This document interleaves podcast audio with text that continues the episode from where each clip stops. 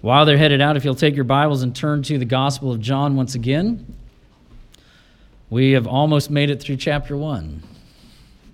We've been in it for a while, and I, I uh, uh, have to say that even as I go through this last portion, as we go through this last portion of, of chapter 1, I feel a little bit like I have uh, attention deficit disorder in my outline, so I apologize for that right now. Uh, there's so much more that can be brought out. There's so much more that can be understood in the uh, the illustrations of coming to Christ and and, and seeking uh, those around you to follow Christ. And so I pray that you will just use this as a springboard into your own searching of Scripture. And that if you understand the truths that we speak about this morning, that it would cause you to seek them out in a deeper and fuller way in your own personal study. I do want to kind of bring you up to speed with where we're at in the Gospel of John.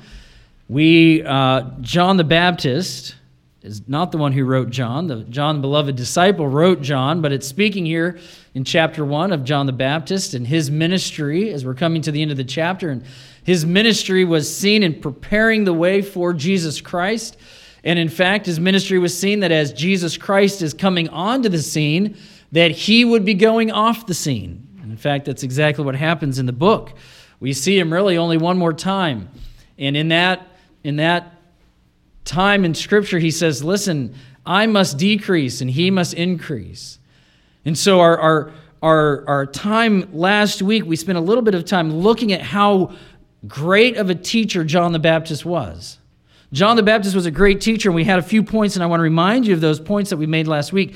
Uh, the qualities of a good teacher are seen that a good teacher's students recognize the truth.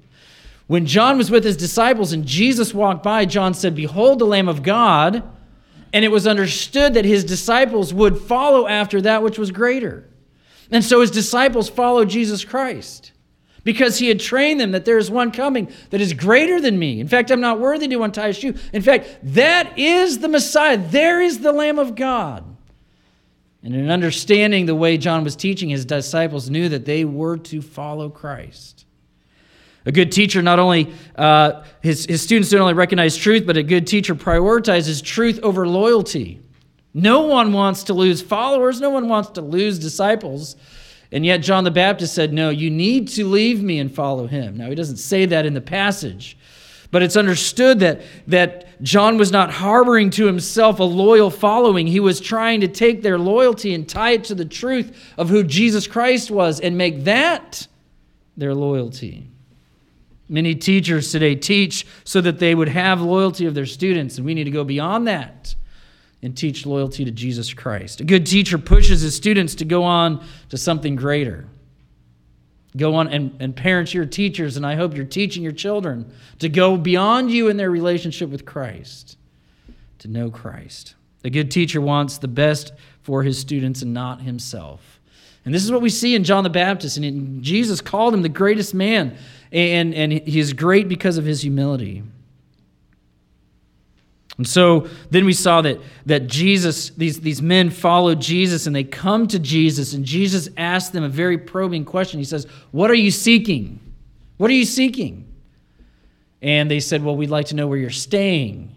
And really, that was a that was a they would like to know who Jesus was. They wanted to, to, to investigate the claims of John the Baptist. So Jesus asked the question, What are you seeking? And then he said, Come and see. Come and see.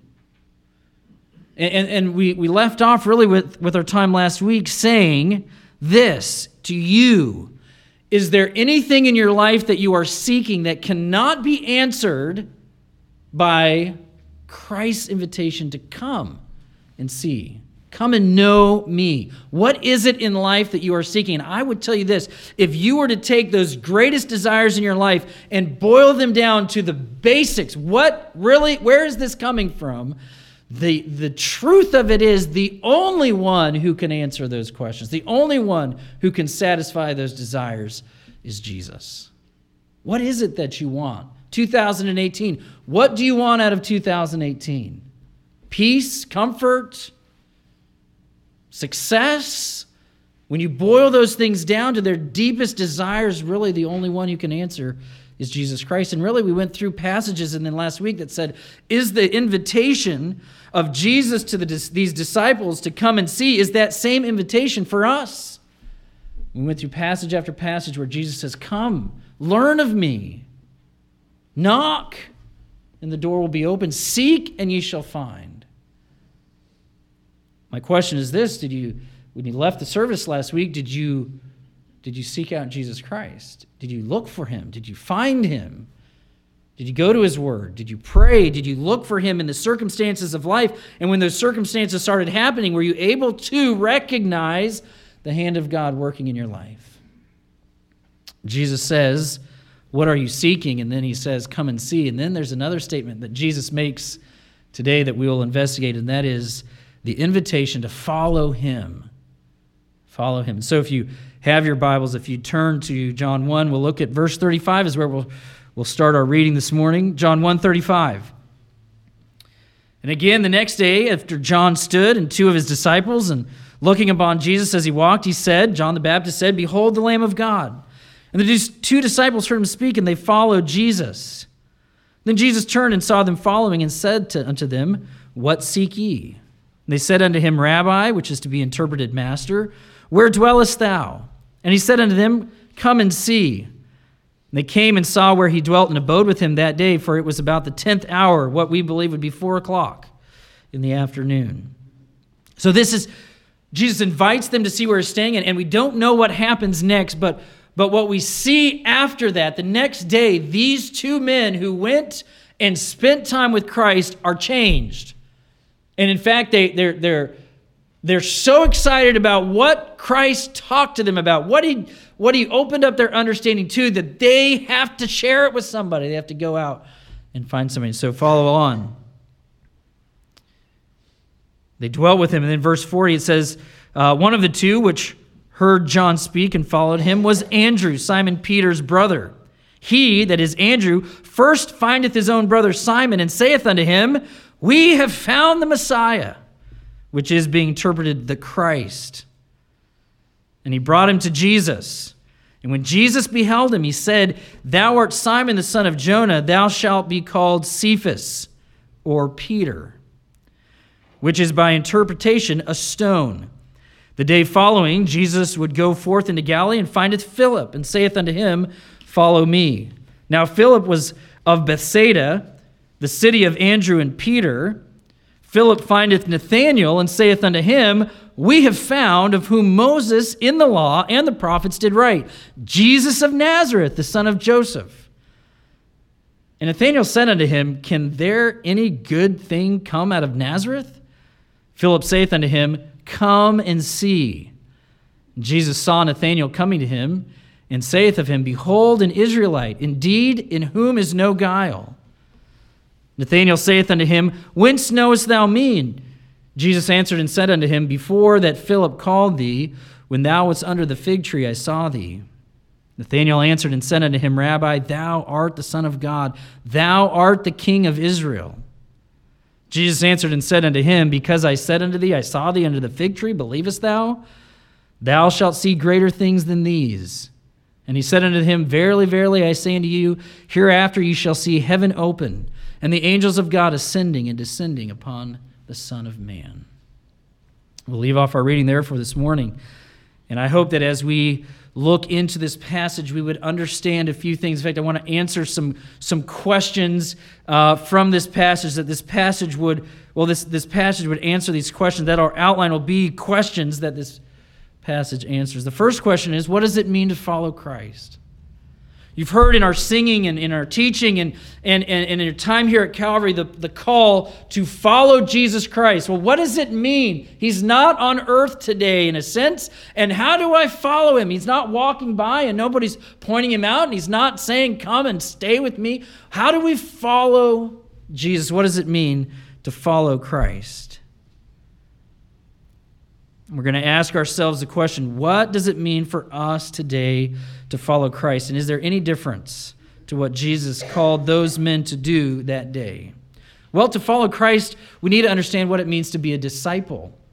What it means to be a disciple. When I say the word disciple, what comes to your mind? Well, I know what comes to my mind. It's, well, there were these 12 guys that walked around behind Jesus, and everywhere he went, they were his disciples.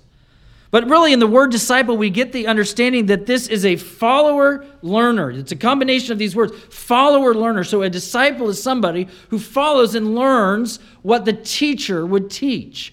There are a lot of disciples out there today. There were a lot of disciples in this day. This was not a foreign concept. In fact, many of the great teachers would have a group that would follow them and they would actually indenture themselves to their teacher and they would serve that teacher and learn from that teacher because they wanted to follow his teaching.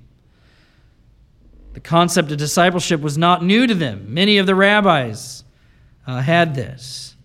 But the, definition is a, a follower learner, and, and there's a lot encapsulated in this idea. Uh, you can't be the disciple of two men at the same time, in a sense. You can't be a disciple of two ideas at the same time. It's not like social media, right? Following somebody. This isn't the, get that out of your mind just for the younger crowd. Following Jesus is not liking him on Facebook or following him on Instagram, okay? But I'd say what, there's a lot of Christians who have the idea that following Jesus is like social media, where, hey, I, you know, I check in with him every once in a while and I see what's going on in his word and his life, what he did, and then I'm on my own way. Following Jesus carries with it a much deeper commitment. In fact, here we'll see that it was a wholehearted commitment to leave all else behind and identify themselves with this master teacher. In fact, you followed with the intent of becoming like that person. You carried out the desires and the will of your master teacher. You served him. You went where he went. You stayed where he stayed. You ate what he ate. You listened to what he spoke, and you did what he asked. And these are the disciples, the follower learners of Jesus Christ. What is the cost then of discipleship? What was the cost for these men? What is the cost if you are going to be a true follower, learner of Jesus Christ? Not just a fan, not just a, uh, an online follower, but a true follower of Jesus Christ. What is the cost of it? And we'll see throughout the Gospels over and over again. In fact, Pastor Bosworth read for us out of Luke the cost of following Jesus Christ. And I want, to, I want us to look at another passage from Luke. Turn to Luke chapter 9. Luke chapter 9. And in Luke, we see two different area, two different points in that passage where Jesus speaks some very difficult words to those who would follow Jesus Christ. Following Christ wasn't just a casual thing where some days they fished and, and some days they followed Christ, or six days they fished and on Sunday they went with Jesus on his adventures. That is not what it meant to be a disciple. Luke 9 22, Jesus is speaking. And he says this the Son of Man must suffer many things and be rejected of the elders and chief priests and scribes and be slain and be raised the third day. And he said unto them all, If any man will come after me, let him deny himself, take up his cross daily and follow me. For whatsoever for whosoever will save his life shall lose it, but whosoever will lose his life for my sake shall find it. If we are going to be followers of Jesus Christ, that we are called to take up a cross daily. Think of it in their minds. When Jesus were to say these words, how offensive this thought was. The cross was a, a symbol of Roman torture, and they hated the Romans, and they hated it when the Romans tortured their people. And Jesus says to them, If you're going to follow me, you must say no to yourself, so much to the point that would be like bearing a cross. And I am going to be despised, and I'm going to be rejected, and I'm going to be killed. And if you're going to follow me, that will follow with you. It was a total commitment, what Jesus was saying. In fact, he goes on, he says, If you would seek to save your life from those things, if you would seek to save your life from rejection, from the cost of discipleship, you will lose your life. But if you will give your life to me, if you will seek the gospel, if you will follow me, you will actually find life eternal. He goes on, look at verse 25. For what is it? For what is a man advantaged if he gain the whole world and lose himself or be a castaway?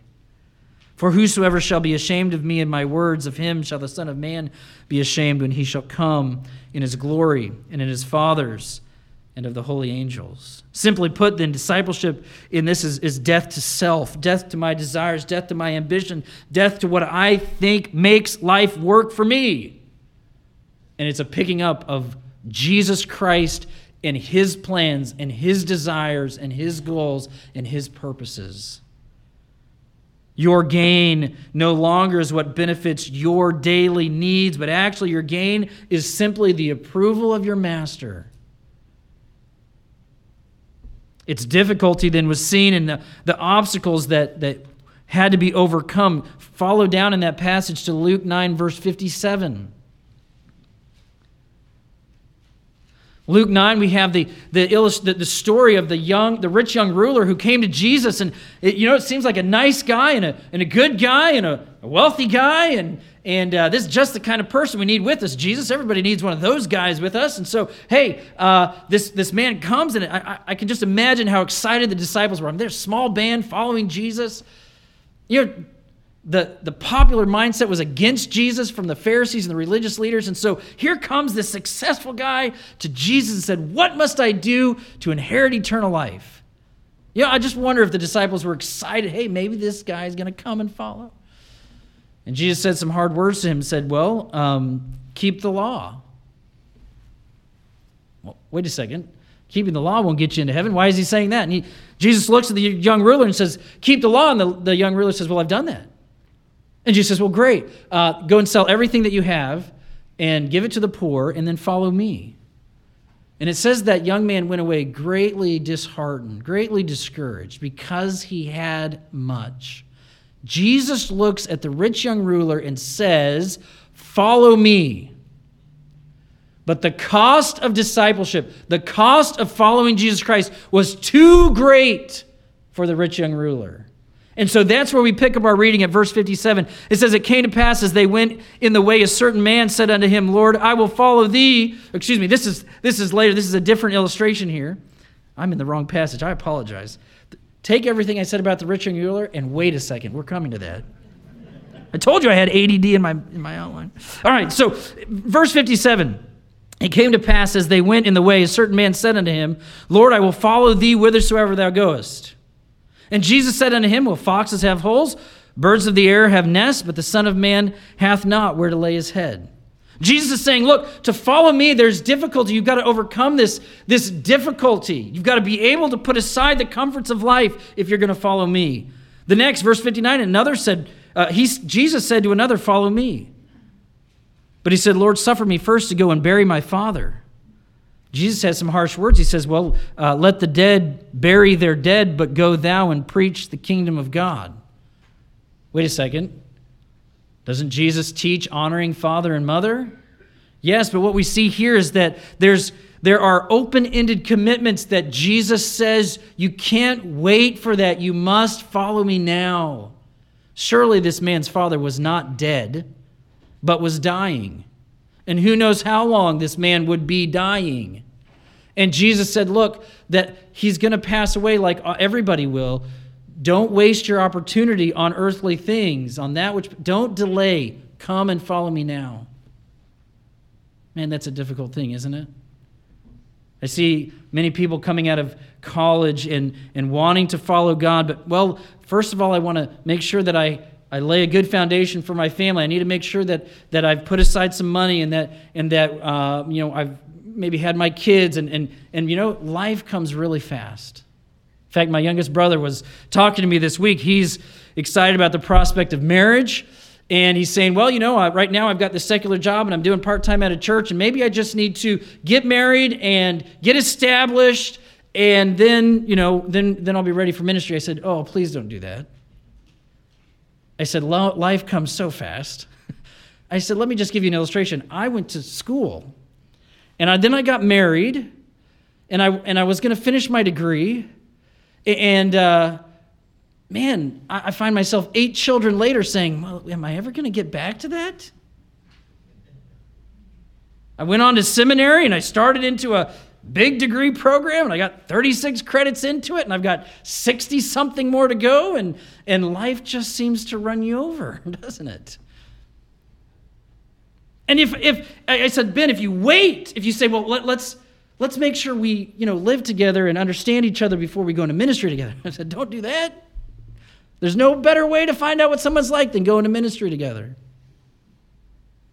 Don't wait. Don't have open ended commitments that eh, follow Christ. And let, let me ask you I don't know where you are in your life and your commitment to following Christ, but if you're waiting for something else to be laid down or you're waiting to get to a certain point before you follow Christ, don't you realize that you are forfeiting life? The man who saves himself, he'll find that by the time he feels that he's finally saved himself, he'll be dead. Right? What did, the, what did the rich man say when he had enough? He said, Well, actually, I'm going to tear down my barns and I'm going to have bigger barns. And Jesus said, You're a fool. Tonight your soul will be required of you. And then whose will all these things be? Jesus says, Let the dead bury the dead. Don't tie yourself down to things that, that open these open and don't delay. Follow me. Look what he says to the next in verse 61. Another said, Lord, I will follow thee, but let me first go bid them farewell, which are at home at my house. And Jesus said unto him, No man having put his hand to the plow and looking back is fit for the kingdom of God. No man, by the way, when you plow, my understand, I've never plowed before, uh, but when you plow, if you plow looking behind you, your line won't be straight, right? We used to have a lawn business, and, and we would actually pick with the first line you cut across a lawn. You want it to be nice and straight because then you can get straight all the way across and make sure it looks really good. And, and when you did that, you would pick something across the yard and you would try to run it over, you know, like a, something on the fence or a sprinkler head. And I ran over enough of those. And uh, but you'd pick something on the other and you wouldn't take your eyes off it. You wouldn't look at the grass. You wouldn't look behind you. You'd look straight at it and you would go right at it. And you know, it'd be amazing that if you just focused on that one point, you'd get there and your line would be straight. But the man who wants to seek after Christ, but has divided his heart between earthly things and Christ, it says he's not fit, he's not worthy to follow. And Jesus here is, is teaching that a disciple cannot have a divided loyalty. He can't have a divided heart. Jesus says either be all in or not. And so when Jesus speaks to us in these passages and says, Follow me, he is actually asking you to be totally committed to him in every aspect of your life. Well, does that mean I have to quit my job and sell my house and, and not necessarily, maybe, if that's what God's calling you to do, but you know what Jesus is saying? Is to identify with Him and not let your house have your heart, or your car, or your job, or even your spouse. God says, Follow me completely.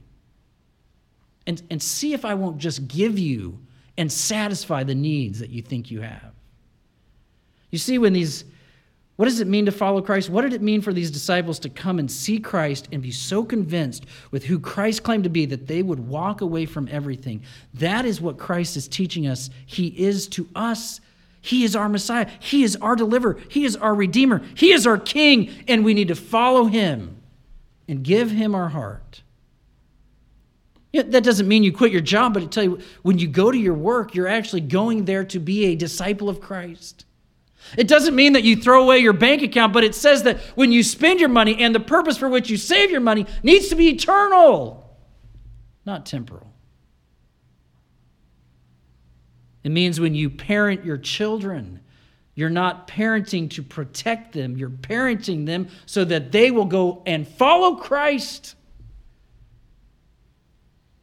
When you teach, teachers, what are you teaching? And why are you teaching that subject? A disciple teaches to follow Christ. Are you a disciple?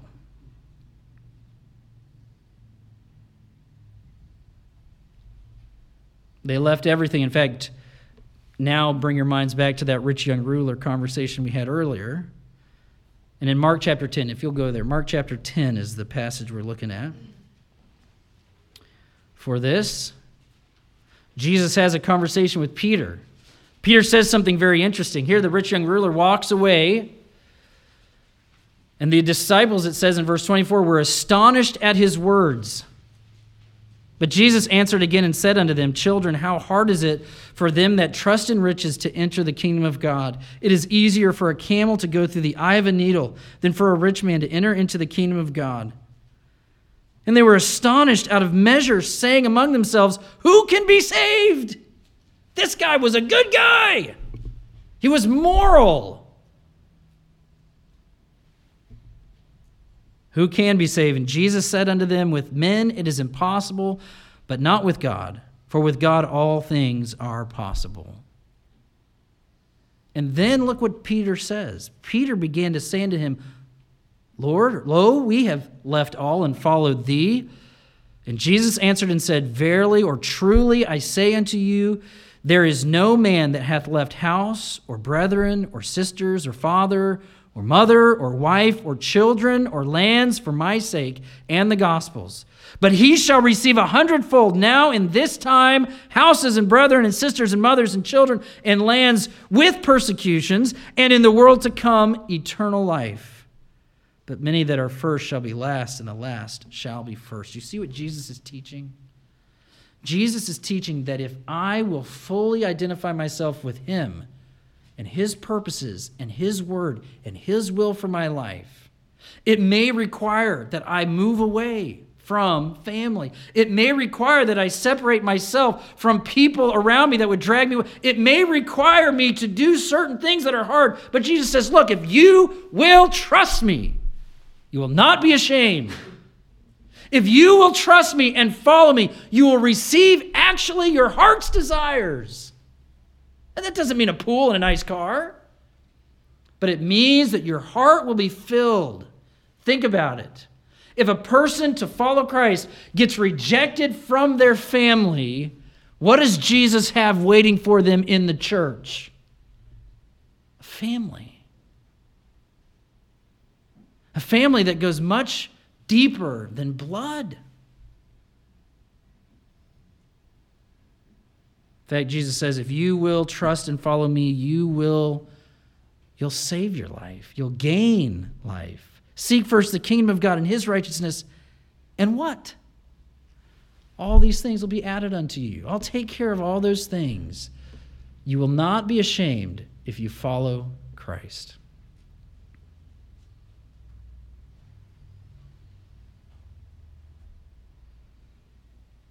The 12 followed Jesus Christ. These disciples committed themselves fully to following Christ. Should be the defining aspect of the Christian church that we have forsaken what drives the world and have actually found that drive in Jesus Christ and following Him. When the church pursues the same thing that the world pursues, we have we don't have a teacher that they need to follow. You see, our, our culture, though, preaches this dichotomy in life that you have your secular life, your cultural life, your public life. And you, you there's certain things that you need to do, and, and, and you need to be a productive citizen here. And you have your private life, your religious life, your, your personal life, your spiritual life. And it's okay. You can do whatever you want in your spiritual life, just so long as it doesn't cross over and touch the public. It's okay for you to follow Christ in your private life, but, but don't make us uncomfortable at work. Right? Jesus knows nothing of that dichotomy. Too many Christians have bought into that and through political correctness seek not to evangelize because it's offensive. What did Jesus just say? He says, Oh, it's very offensive. You're actually calling people to leave everything they love and follow Christ. A true disciple of Christ follows Christ in his teaching at home, at work, at school, at the gym, in the privacy of the car, in the public arena. You follow Christ fully. Follow a learner, a disciple, following the master regardless of where. So, what does it mean to be a disciple? What does it mean to follow Christ? But look at the net, look at the response of somebody who actually believes this. Somebody who buys into it. Somebody says, "Yes, I will follow." Andrew is such an amazing example here. Look, look what Andrew does. Andrew is kind of the poster boy for for, well, go get your friends and neighbors if you believe this stuff, right? Look at verse look at verse 40. Andrew was one of those that Jesus took and, and, and sat with and and I don't know the conversation or what happened there, but Andrew walks out so convinced that he runs and grabs his brother. It was Andrew. He finds Peter, Simon Peter, and he runs and he says, Hey, we, we found him. You know, all those things that we've talked about and those promises that we're looking for. And man, with the Romans here, the things that we desire most for Israel, the, the, the Messiah, we found him. Come, come and come and check him out. You know, that's actually the natural response of those who wholeheartedly follow Christ. They find him. If you seek me, you will find me when you search for me with all your heart. And when you find Christ, the natural response is to tell other people. What did the shepherds do the night they found Jesus in the manger? They spread abroad the tidings. Hey, he's here. Andrew does the same thing. Andrew and John have the opportunity to sit with Christ, and they're so convinced. Let me ask you this Are you so convinced that Jesus is God, that He is the King, that He is everything that he claimed to be, are you so convinced that when you see other people not knowing that, it burdens your heart for them and you need, come and see what he can do? Are you gripped with that? Oftentimes we, I don't, I don't know. I don't know how they're going to receive it. Man, he, these, these disciples went out and proclaimed Jesus.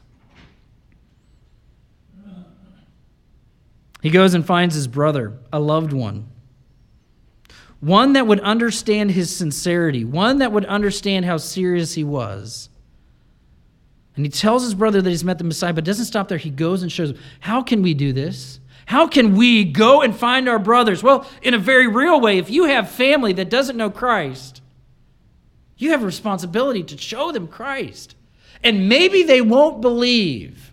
But I tell you what, if they know that you love them and they know that you love Christ, they will see the connection. If you are passionate about your family, where should you be leading them? If you love your family, who are you pointing them to?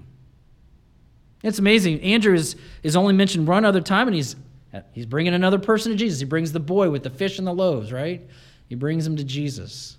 We don't know much about Andrew, but you know who we know a lot about? Peter.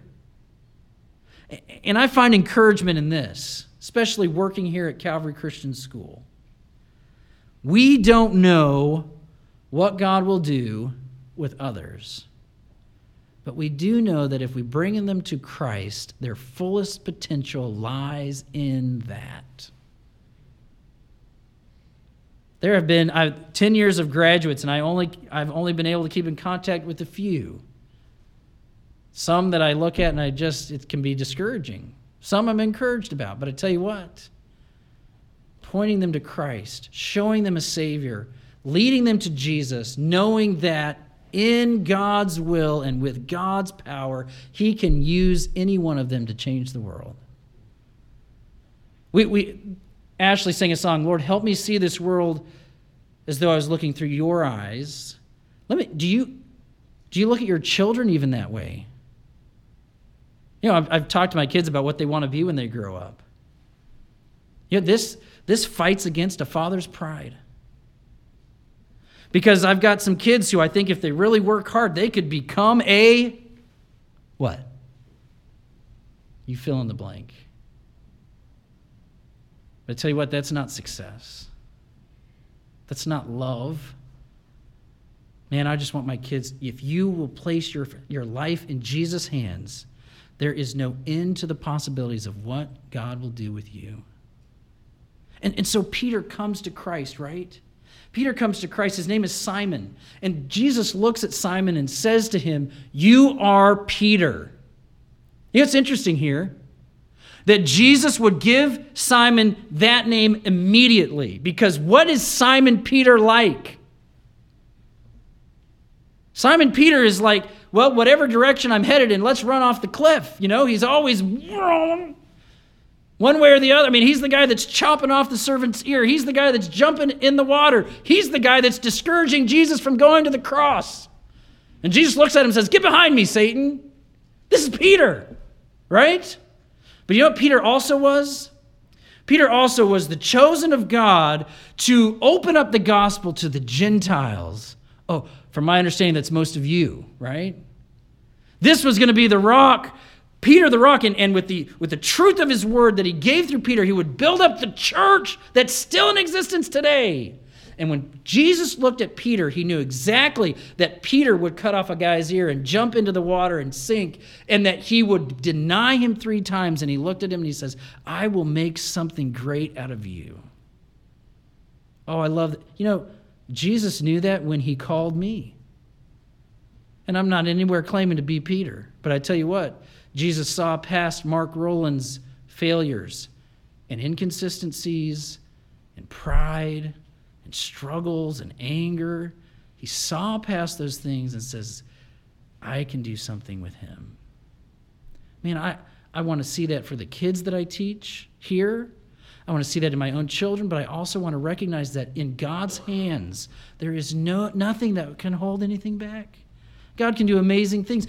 Andrew just brings his brother out of obedience, out of, out of a love for his brother. He brings him to Christ. Christ, in loving eyes, looks at Simon and says, You know what? I'm going to do something amazing with you. Maybe the person you bring to Christ would be somebody that God would change the world with. Maybe God will change the world through you, right? What does it mean to come to Christ?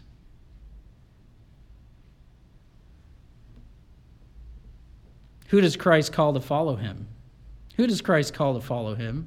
It's very interesting. The next, Jesus goes on from Peter, and, and there's Philip, and says, Philip, follow me. You know what Philip does? Philip goes and finds somebody. You know who Philip finds? He finds a religious man. He finds a guy that he knows is seeking after God. It's interesting that these disciples Go out and, like a torch lighting another, as one commentator wrote, they just they find each other and they pass on the light of God. They follow Christ. I'll tell you who Jesus didn't choose to follow him. He didn't go to Jerusalem. He didn't set up an audition. He didn't choose one religious leader. He chose some no name people, some fishermen. Jesus calls us, but he doesn't call us based on our ability. There, uh, on Facebook, I get this update. There's a movie coming out about Samson, right? I, I, this is speculation, so it's not the Bible, but I'm just, I wonder. I don't know if Samson is in heaven either. So I, if I ever get a chance to see Samson in his body, I'm wondering if it's not going to be terribly disappointing, right? I mean, Samson, whenever you see Samson played, what does he look like? Yeah, a lot like me. No, right. Uh, what does he look like? He looks like this massive hunk of a man. But you know what? When the Philistines were talking to Delilah, they said, Find the source of his strength. Apparently, it wasn't very obvious that he was this mountain of a man. I wonder if this guy was scrawny or overweight. It made me feel better, right? You know, why is it? Is because when the Holy Spirit came on Samson, Samson did mighty things. When Peter accomplished things for God, it was because he was following Christ and he was filled with the Holy Spirit, obeying God. Paul, I wonder if Paul is going to be terribly disappointing to me because he's just a regular Joe who was available to God. You see that uh, uh, somebody has said the greatest ability is availability. Oh, how how true that is. It doesn't matter what talent you have. It doesn't matter what gifts you have. It doesn't matter if you can sway people in your uh, uh, your your, uh, your desire to convince them. Obviously, I can't do it. Can't even speak. Your, your, your logic. It doesn't matter what you have. What it matters is if you follow Christ and, and entrust yourself to Him and see if He won't work something great. Because if anything is going to bring glory to God, it's going to be something that He did through you. I love looking, that's why I said I'm sorry, I'm, I'm all over the place here, because I look at this passage and just keep seeing more and more opportunity to praise God for who He is and how He can use us. I want to be a follower of this Christ. And I want Him to use me, and I want Him to use me to find some people.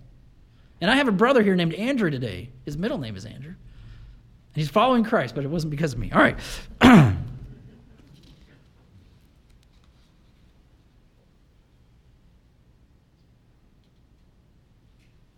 Take your Bibles and, and I, I'm going to look at my, okay. Take your Bibles and look, and look at 1 Corinthians. We read the first part of this, but I want to I want to answer the question who does Jesus call? Who does Jesus call?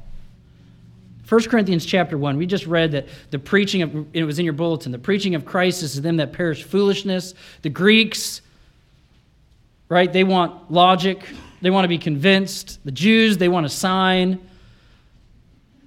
Who does Jesus call? Who is Jesus still calling to follow him? 1 Corinthians 1:26, we'll pick up right where we left off. For you see your calling, brethren, how that not many wise after the flesh, not many mighty, not many noble are called. But God hath chosen the foolish things of the world to confound the wise, and God hath chosen the weak things of the world to confound the things that are mighty. Let's just stop right there and consider what happens when Jesus goes back to heaven and gives the Holy Spirit to the disciples, these run of the mill fishermen. What happens? Oh man, the world is changed and turned upside down. They go out and they boldly proclaim the one that had just denied Christ not too many months ahead of that, goes out and boldly proclaims Jesus Christ, and 3,000 souls are saved, and 5,000 souls are saved at another time, and, and, and the church is established, and, and amazing things are happening through the working of God in these people's lives. Look what it says here God has not chosen the strong things, He's chosen the weak things to confound the things that are mighty. Those people who thought they were in control, man, they were shaking in their boots. That high priest, I wonder what was in his mind when he saw these disciples boldly proclaiming a risen Savior. Verse 28 The base things of the world and the things which are despised hath God chosen, yea, the things which are not, to bring to nothing things that are, that no flesh should glory in his presence.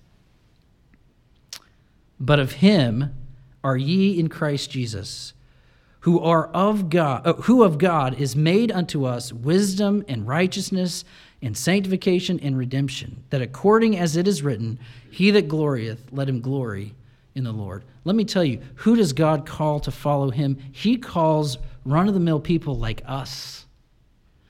He calls people that struggle with sin. He calls people that struggle with logic. He calls people who struggle with keeping together their relationships. He calls normal, struggling, weak people.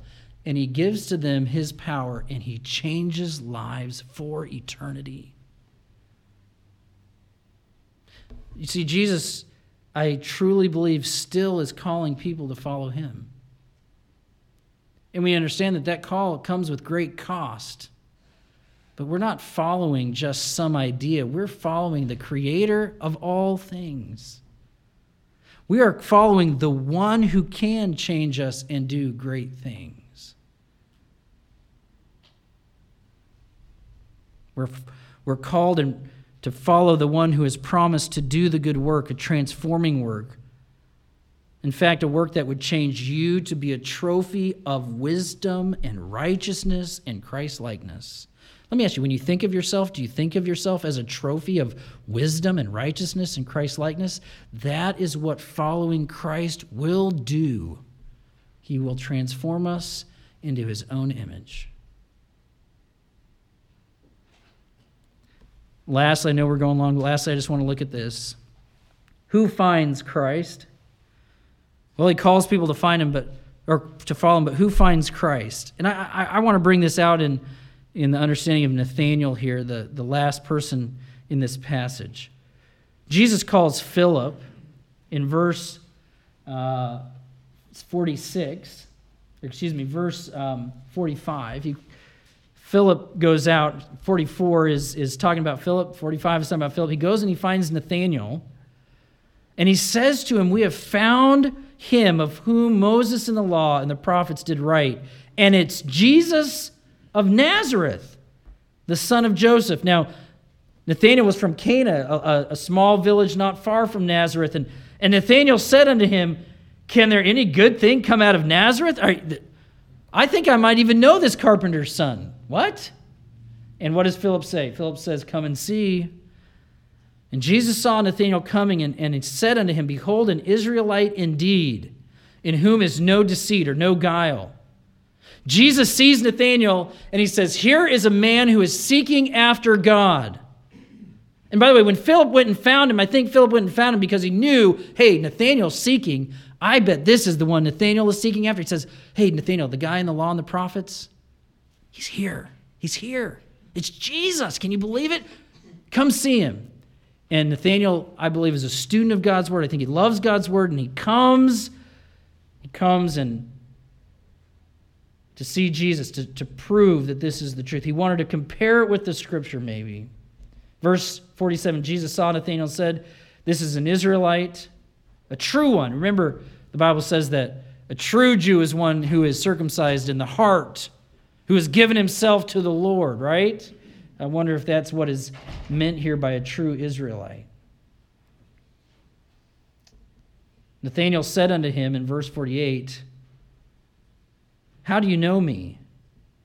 And Jesus answered and said unto him, Before that Philip called thee, when thou wast under the fig tree, I saw thee. Now, I've, I've studied a, a, a few commentaries that talk about the idea that the, there's an illusion here that the fig tree was a picture of his home and a place of meditation and study. Now, I, I am not the scholar that could take you to that place, but they say that in writings, a fig tree is a picture of that. And I wonder if Jesus is saying here, Nathanael, before Philip came and told you who I was, you were sitting there in your home looking for me.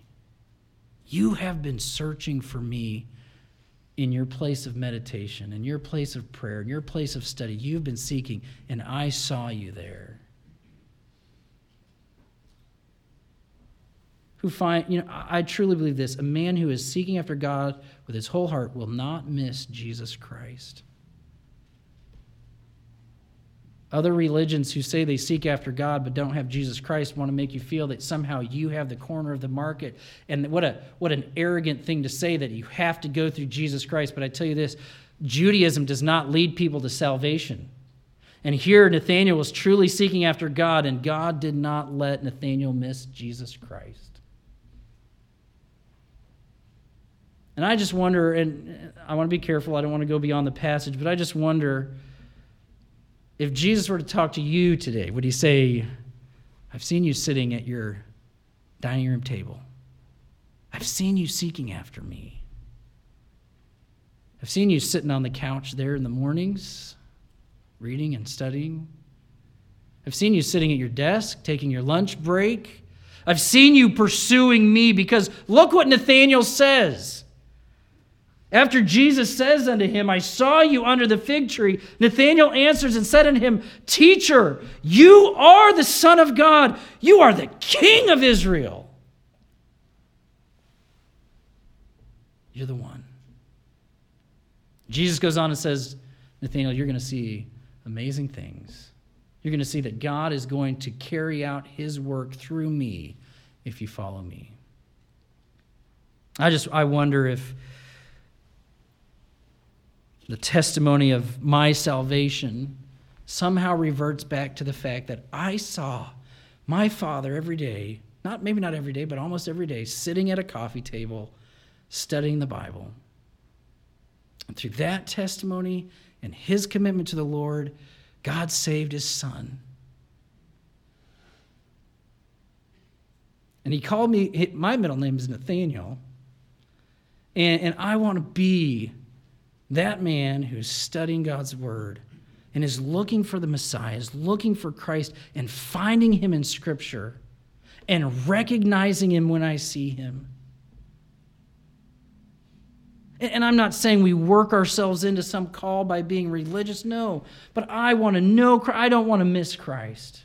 And I truly believe those who find Christ are those who seek after him.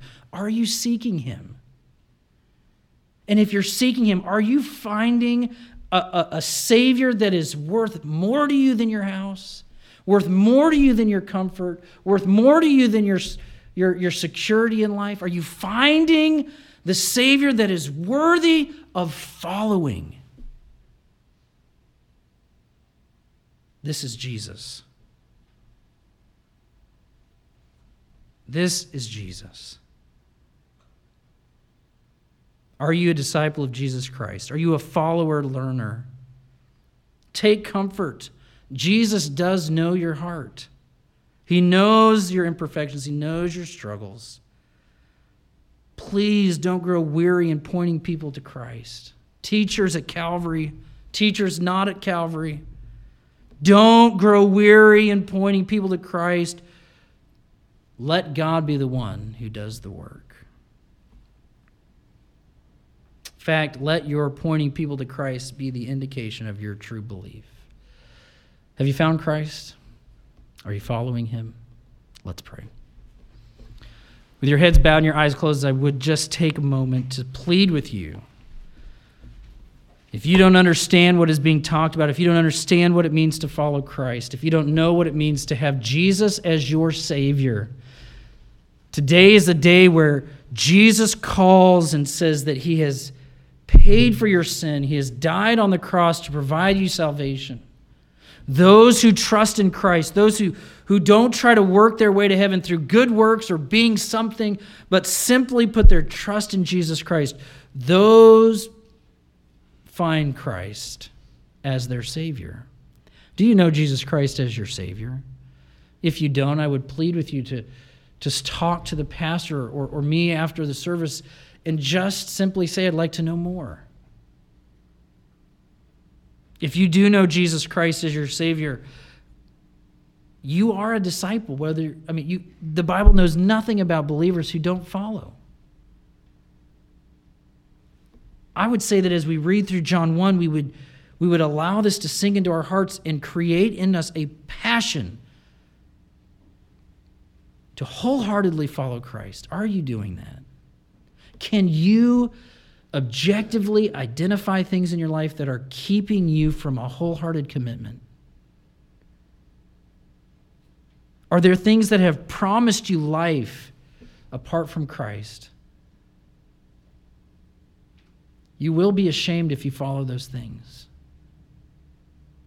Would you allow this passage in the, or, and I pray that you'll go back and study it. Would you allow this passage to encourage your heart to fully and wholeheartedly follow after Jesus Christ?